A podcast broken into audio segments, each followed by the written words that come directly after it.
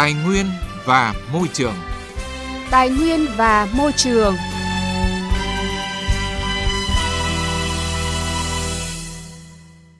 Biên tập viên Quang Huy và Minh Khánh rất vui được đồng hành cùng quý vị và các bạn trong chương trình Tài nguyên và môi trường. Thưa quý vị, thưa các bạn, như chúng tôi đã phản ánh trong chương trình Tài nguyên và môi trường trước về tình trạng ô nhiễm bụi nghiêm trọng tại huyện Thanh Liêm, tỉnh Hà Nam.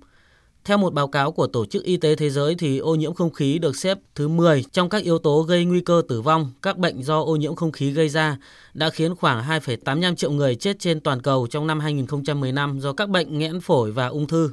Vâng, còn tại Việt Nam nói chung và huyện Thanh Liêm, tỉnh Hà Nam nói riêng, thì người dân đang phải chịu gánh nặng bệnh tật và kinh tế từ ô nhiễm không khí, trong khi các dự án lại chưa thực hiện đánh giá tác động sức khỏe. Nội dung này sẽ được chúng tôi đề cập trong một vấn đề và sự kiện. Trước hết là những tin tức môi trường đáng chú ý trong tuần qua. Trong khuôn khổ Diễn đàn Kinh tế Thế giới năm 2019, Bộ trưởng Bộ Tài nguyên và Môi trường Trần Hồng Hà và ông Dominic Wayray, Giám đốc Trung tâm Hàng hóa công toàn cầu của Diễn đàn Kinh tế Thế giới, đã ký kết ý định thư giữa Bộ Tài nguyên và Môi trường và Diễn đàn Kinh tế Thế giới về hợp tác trong vấn đề rác thải nhựa.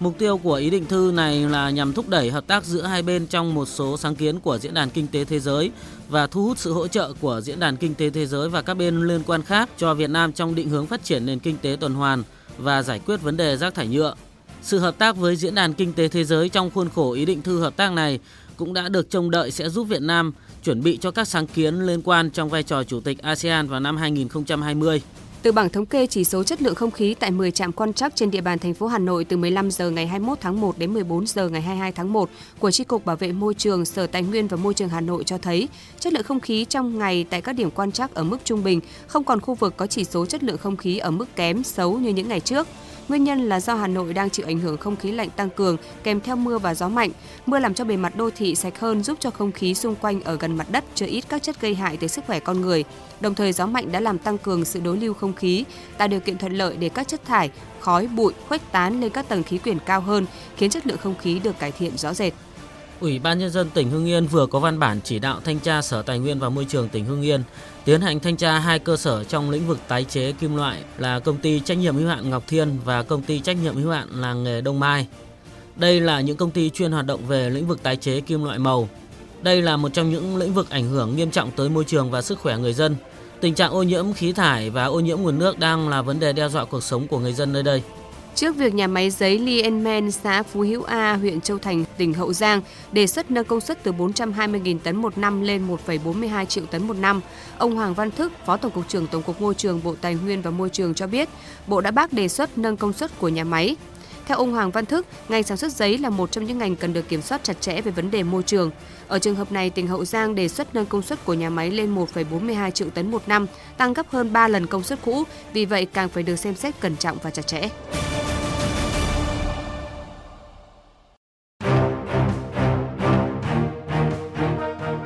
Vấn đề và sự kiện.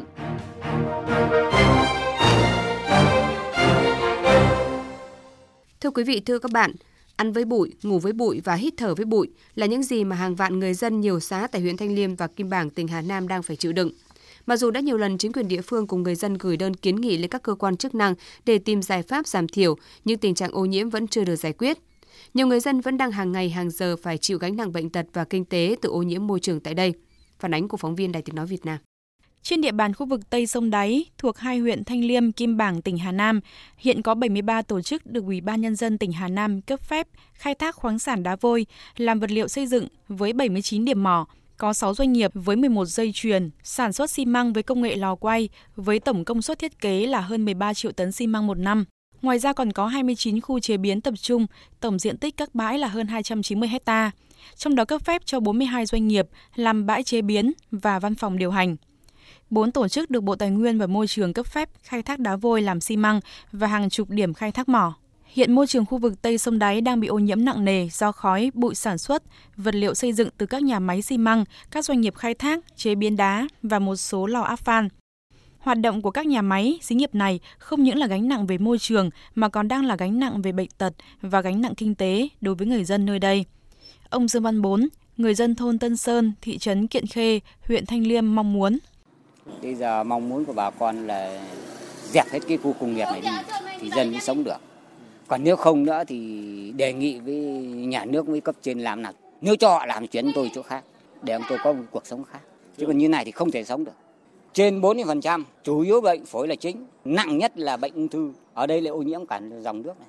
Còn theo một kết quả nghiên cứu của Trung tâm Nghiên cứu và Đào tạo Phát triển Cộng đồng, tính trung bình mỗi năm, xã Thanh Hải, huyện Thanh Liêm, tỉnh Hà Nam có 97 người chết, trong đó có 39 người chết do ung thư. Bác sĩ Nguyễn Trọng An, Phó Giám đốc Trung tâm Nghiên cứu và Đào tạo Cộng đồng cho biết, nghiên cứu về ô nhiễm tại xã Thanh Hải, huyện Thanh Liêm, Hà Nam cho thấy ung thư là nguyên nhân của khoảng 1 phần 3 số ca tử vong mỗi năm. Theo đó, trong xã Thanh Hải có hai nhà máy xi măng và hai mỏ đá. Khi các chuyên gia đặt máy đo nồng độ bụi có đường kính nhỏ hơn hoặc bằng 2,5 micromet và nhỏ hơn hoặc bằng 10 micromet thì kết quả đáng báo động. Mỗi năm ở đây chỉ có khoảng 1 đến 2 tuần chất lượng không khí đảm bảo. Theo bác sĩ Nguyễn Trọng An, các loại bụi mịn kích cỡ 2,5 hay nhỏ hơn đặc biệt nguy hiểm vì không bị ngăn chặn bởi lông mũi, dịch nhầy ở mũi và phế quản. Các hạt bụi này sẽ đi vào phế nang, biết các lỗ trao đổi oxy ở đây, khiến trẻ em dễ bị viêm phổi, người già dễ bị bệnh tim mạch, đột quỵ. Trong khi đó, khẩu trang không bảo vệ được con người trước bụi mịn vì chỉ ngăn được loại bụi thô, kích thước lớn. Chúng ta nhìn thấy là bệnh tật rất nhiều, đi ra ngoài đường ai cũng phải đeo khẩu trang. Ngay cái môi trường không khí trong gia đình cũng như vậy. Và đặc biệt là vừa rồi chúng tôi có một cái nghiên cứu tại Hà Nam là một cái xã nằm ở trong cái luồng khói bụi của nhà máy nhiệt điện than từ Ninh Bình phả xuống rồi những khói bụi từ hai cái nhà máy xi măng và hai cái mỏ đá khai thác ngay trong cái khu vực đó của cái huyện Thanh Liêm Hà Nam thì mới thấy rằng là một cái sự ô nhiễm không khí ảnh hưởng đến sức khỏe rất là nghiêm trọng hơn 1 phần 3 người dân bị chết hàng năm tại xã đó là chết do ung thư, do các bệnh phổi, do các cái vấn đề khác.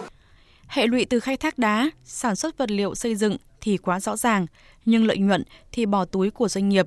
Còn người dân thì trực tiếp lãnh đủ hậu quả với nhiều thứ bệnh tật khiến người dân không khỏi hoang mang, lo lắng. Tại nhiều cuộc tiếp xúc cử tri, bà con luôn có ý kiến phản ánh nguyện vọng chính đáng, yêu cầu chính quyền cần có biện pháp làm sạch môi trường đang bị ô nhiễm nặng nề, hệ lụy từ việc khai thác đá, sản xuất vật liệu xây dựng của các doanh nghiệp trên địa bàn. Tuy nhiên tình trạng vẫn chưa được cải thiện là bao.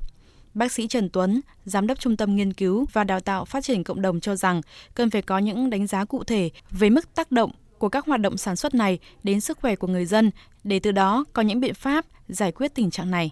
Tôi cho rằng là các nhà hoạch định chính sách cũng chỉ dừng ở cái mức độ chung chung mà thôi, tức là rõ ràng ai cũng nhận thấy là tình trạng ô nhiễm đang gia tăng. Dường như là tất cả các cái nhóm phát thải ô nhiễm không khí, ấy, ví dụ như là từ các cái sản xuất công nghiệp, từ nhà máy nhiệt điện chạy than, phương tiện giao thông, rồi vấn đề xây dựng, vân vân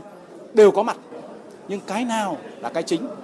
Cái nào mà chúng ta có thể ngăn chặn được ngay ở vùng nào, khu vực nào thì hiện nay hầu như chưa có cái đánh giá các nghiên cứu cụ thể. Thậm chí ngay cả khi tôi đang theo dõi kế hoạch điện 7 ấy và xem các đánh giá tác động môi trường của các cái khu công nghiệp thì chúng ta nhận thấy rằng là cái phần theo dõi chỉ số ô nhiễm ấy thì cũng không nói đến cái chỉ số PM2.5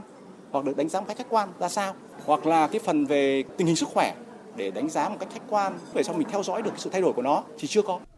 Thưa quý vị, thưa các bạn, để giải quyết tình trạng ô nhiễm bụi tại khu vực Tây Đáy, ngày 4 tháng 11 năm 2016, Ủy ban Nhân dân tỉnh Hà Nam đã ban hành đề án tổng thể giảm thiểu ô nhiễm môi trường khu vực Tây sông Đáy. Sau hơn 2 năm thực hiện, mặc dù đã có nhiều chuyển biến tích cực trong công tác bảo vệ môi trường tại khu vực này, thế nhưng nhiều nội dung thực hiện còn chậm, vấn đề môi trường khu vực Tây Đáy vẫn còn nhiều bức xúc. Điều này đòi hỏi các cấp các ngành của tỉnh Hà Nam cần vào cuộc mạnh mẽ hơn để xử lý rốt ráo vấn đề này. Vâng và không chỉ tại tỉnh Hà Nam mà nhiều địa phương khác cũng đang phải tìm các giải pháp để giải quyết tình trạng ô nhiễm bụi, đặc biệt là tại các địa phương có các nhà máy nhiệt điện. Theo thống kê thì Việt Nam hiện có 20 nhà máy nhiệt điện than đang hoạt động với tổng công suất hơn 14.000 MW, tiêu thụ khoảng 40 triệu tấn than một năm.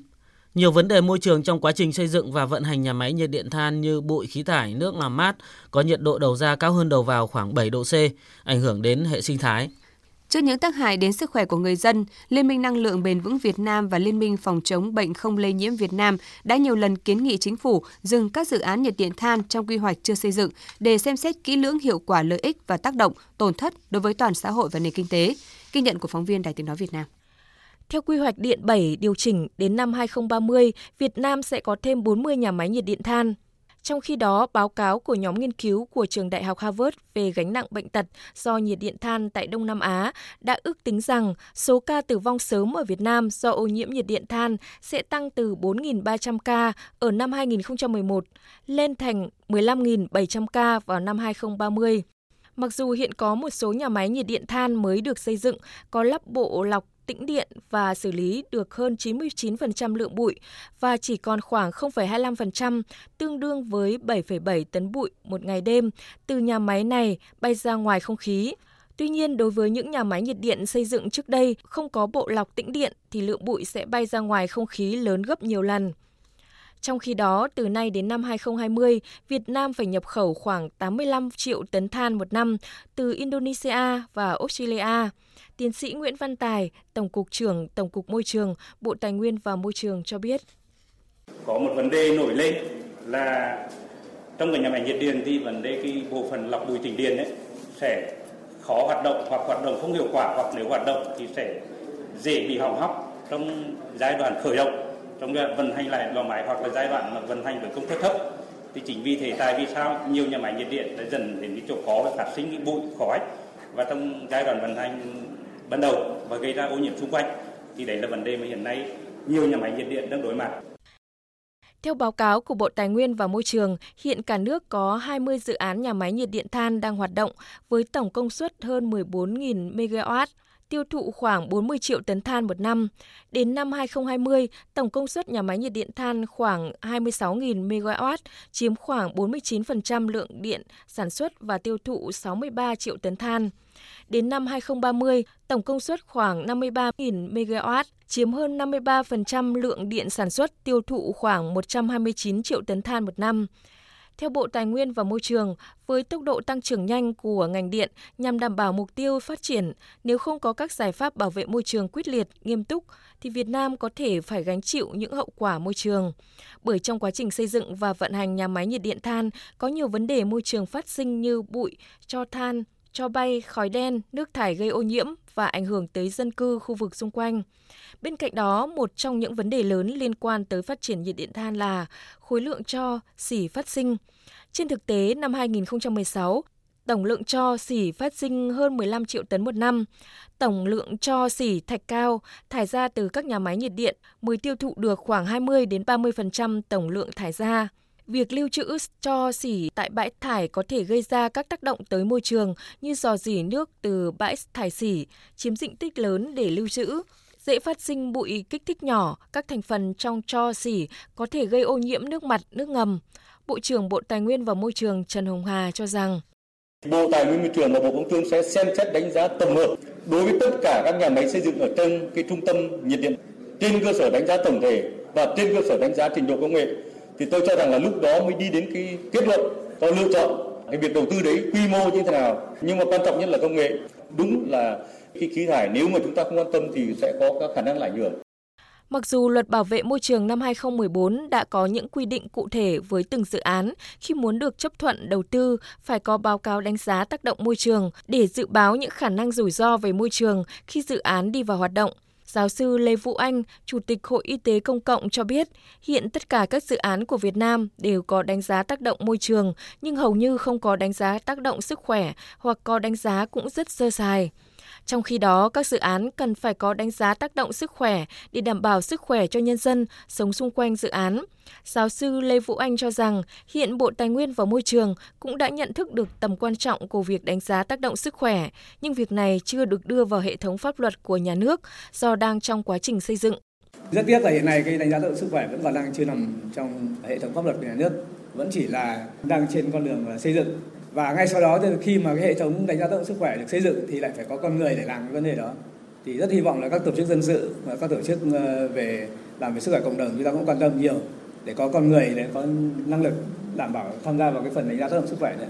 Thưa quý vị, thưa các bạn, để giải quyết vấn đề về phát triển nguồn điện, theo Tổng cục Môi trường, Bộ Tài nguyên và Môi trường, Việt Nam đang hướng đến sử dụng các nguồn năng lượng sạch như năng lượng gió, năng lượng mặt trời nhằm giảm ô nhiễm không khí. Ngoài ra, các cơ quan chức năng cần tăng cường giám sát, thanh tra, kiểm tra, đảm bảo các dự án nhiệt điện thực thi đúng theo quy định của pháp luật, quy chuẩn môi trường. Trong đó cần chú trọng đổi mới công nghệ, tăng cường áp dụng công nghệ tiên tiến, sử dụng nguyên liệu phù hợp theo hướng giảm phát thải, có thể tái chế sử dụng cho bay, thạch cao làm nguyên liệu sản xuất.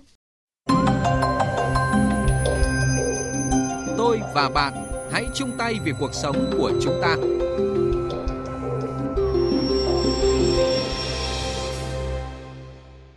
Thưa quý vị và các bạn, từ những sợi dây phế phẩm của các cơ sở sản xuất gạch men, ông Đoàn Túc ở phường Hòa Thọ Đông, quận Cẩm Lệ, thành phố Đà Nẵng đã tận dụng làm ra những chiếc sọt đựng rác giữ sạch môi trường. Phóng viên Phương Cúc tại miền Trung có bài giới thiệu về tấm gương này. Gần 2 năm nay, ông Đoàn Túc, 68 tuổi ở phường Hòa Thọ Đông, quận Cẩm Lệ, ngày ngày cặm cụi ngồi đan những chiếc sọt đựng rác màu xanh ở ven đường Hà Mục. dáng người nhỏ, nước da ngăm đen, gương mặt hiền từ khiến mọi người dễ có thiện cảm với ông. Chia sẻ về việc làm của mình, ông Túc cho biết, mỗi lần nhân viên vệ sinh môi trường đến thu gom rác, nước bẩn từ trong thùng xốp, thùng sơn đựng rác của các hộ dân chạy ra đường bốc mùi hôi thối. Từ đó, ông nảy ra ý nghĩ phải làm dụng cụ đựng rác, đảm bảo vệ sinh môi trường. Sẵn có nghề đan từ trước, tuần nào ông Túc cũng đạp xe đến các cơ sở gạch men, xin những sợi dây ni lông bỏ đi, đem về nhà đang sọt. Mỗi ngày từ sáng sớm tới chiều muộn, ông Túc đang được 3 đến 4 chiếc sọt có dán dòng chữ Chi hội nông dân khu dân cư số 19 vì môi trường thân thiện. Ông Đoàn Túc cảm thấy vui vì được mọi người ủng hộ. Chú đi có nơi là chú thấy là không có được thẩm mỹ ờ, sạch sẽ thì chú tự nghĩ ờ, chung để thôi. Chú về chú ờ, lồn sao để cho được trên ờ, đường phố sạch sẽ là chú tự nghĩ là chú về chú đoan để ra đó để rồi ờ, bỏ bỏ Ban đầu, ông Túc đặt những giỏ đựng rác tại các ngã ba, ngã tư để phục vụ người dân khu phố. Dần dần ngày càng có nhiều người đến đặt mua những chiếc sọt rác của ông. Mỗi chiếc sọt rác ông Túc bán với giá 30.000 đồng. Trong số hàng trăm chiếc sọt đang được, hơn một phần ba số sọt, ông Túc tặng cho những hộ gia đình khó khăn, mong muốn cùng nhau góp phần giữ gìn thành phố xanh sạch đẹp. Ông Lê Văn Châu, người dân ở khu dân cư số 19, phường Hòa Thọ Đông, quận Cẩm Lệ cho biết, từ ngày có những sọt rác của ông Túc, khu phố trở nên sạch sẽ và thoáng mát hơn nhiều. Thấy cái giỏ nó rất hiệu quả được trắng đồng bộ đẹp. Cái giỏ này á mình bỏ vô thoáng hơn, thoát đồ ra chuột không cán được. Cái thùng xốp là bỏ những bí, chuột cán nhớt phần lây leo ra nhớt lắm mà cái giỏ là được hơn thùng xốp. Vì cái, cái thùng xốp làm có nhiều người nó ái nhưng mà cái giỏ này không ai lấy được nữa. Việc đăng sọt rác bảo vệ môi trường của ông Túc không chỉ giúp ông tạo được việc làm cho bản thân khi tuổi cao, mà còn góp phần làm cho môi trường sống trong sạch Chiếc sọt đựng rác của ông Túc chính là mô hình hay trong việc bảo vệ môi trường mà Hội Nông dân phường Hòa Thọ Đông, quận Cẩm Lệ, thành phố Đà Nẵng thí điểm thực hiện từ nhiều năm nay. Bà Nguyễn Thị Tố Trang, Chủ tịch Hội Nông dân phường Hòa Thọ Đông, quận Cẩm Lệ, thành phố Đà Nẵng cho biết, hội đang tập hợp những người dân trên địa bàn phường có tay nghề như ông Đoàn Túc để xây dựng cơ sở sản xuất sọt rác thân thiện môi trường. Tới là sẽ nhân rộng cái ờ, mô hình này ra. Có đề xuất hỗ trợ cho chúng về cái ờ, địa điểm cũng như là mái che và tìm kiếm hậu viên có cái nghề à, như chúng. Thì sau đó rồi mình cũng sẽ tìm kiếm thị trường và đưa ra sản phẩm bán chủ yếu là tạo điều kiện cho những cái hội viên không có việc làm rồi giúp cho người ta tăng thu nhập ổn định cuộc sống từ những sợi dây phế phẩm, ông Đoàn Túc ở thành phố Đà Nẵng đã tạo ra những chiếc sọt đựng rác giữ sạch môi trường. Nội dung này cũng đã kết thúc chương trình Tài nguyên và Môi trường ngày hôm nay. Chúng tôi mong quý vị thính giả tiếp tục đón nghe chương trình và gửi thư cũng như phản ánh những sự việc diễn ra tại địa bàn về chương trình theo địa chỉ chương trình Tài nguyên và Môi trường, Ban Thời sự Đài Tiếng Nói Việt Nam 4143 Bà Triệu Hà Nội hoặc gọi về số điện thoại 0243 936 3729. Xin nhắc lại số điện thoại là 0243 936 3729. Quý vị thính giả cũng có thể gửi thư điện tử về chương trình theo địa chỉ chương trình xã hội vov1a.gmail.com để chia sẻ ý kiến của quý vị và các bạn. Tới đây thì thời lượng chương trình cũng đã hết. Biên tập viên Minh Khánh và Quang Huy xin kính chào quý vị và các bạn. Hẹn gặp lại trong các chương trình sau.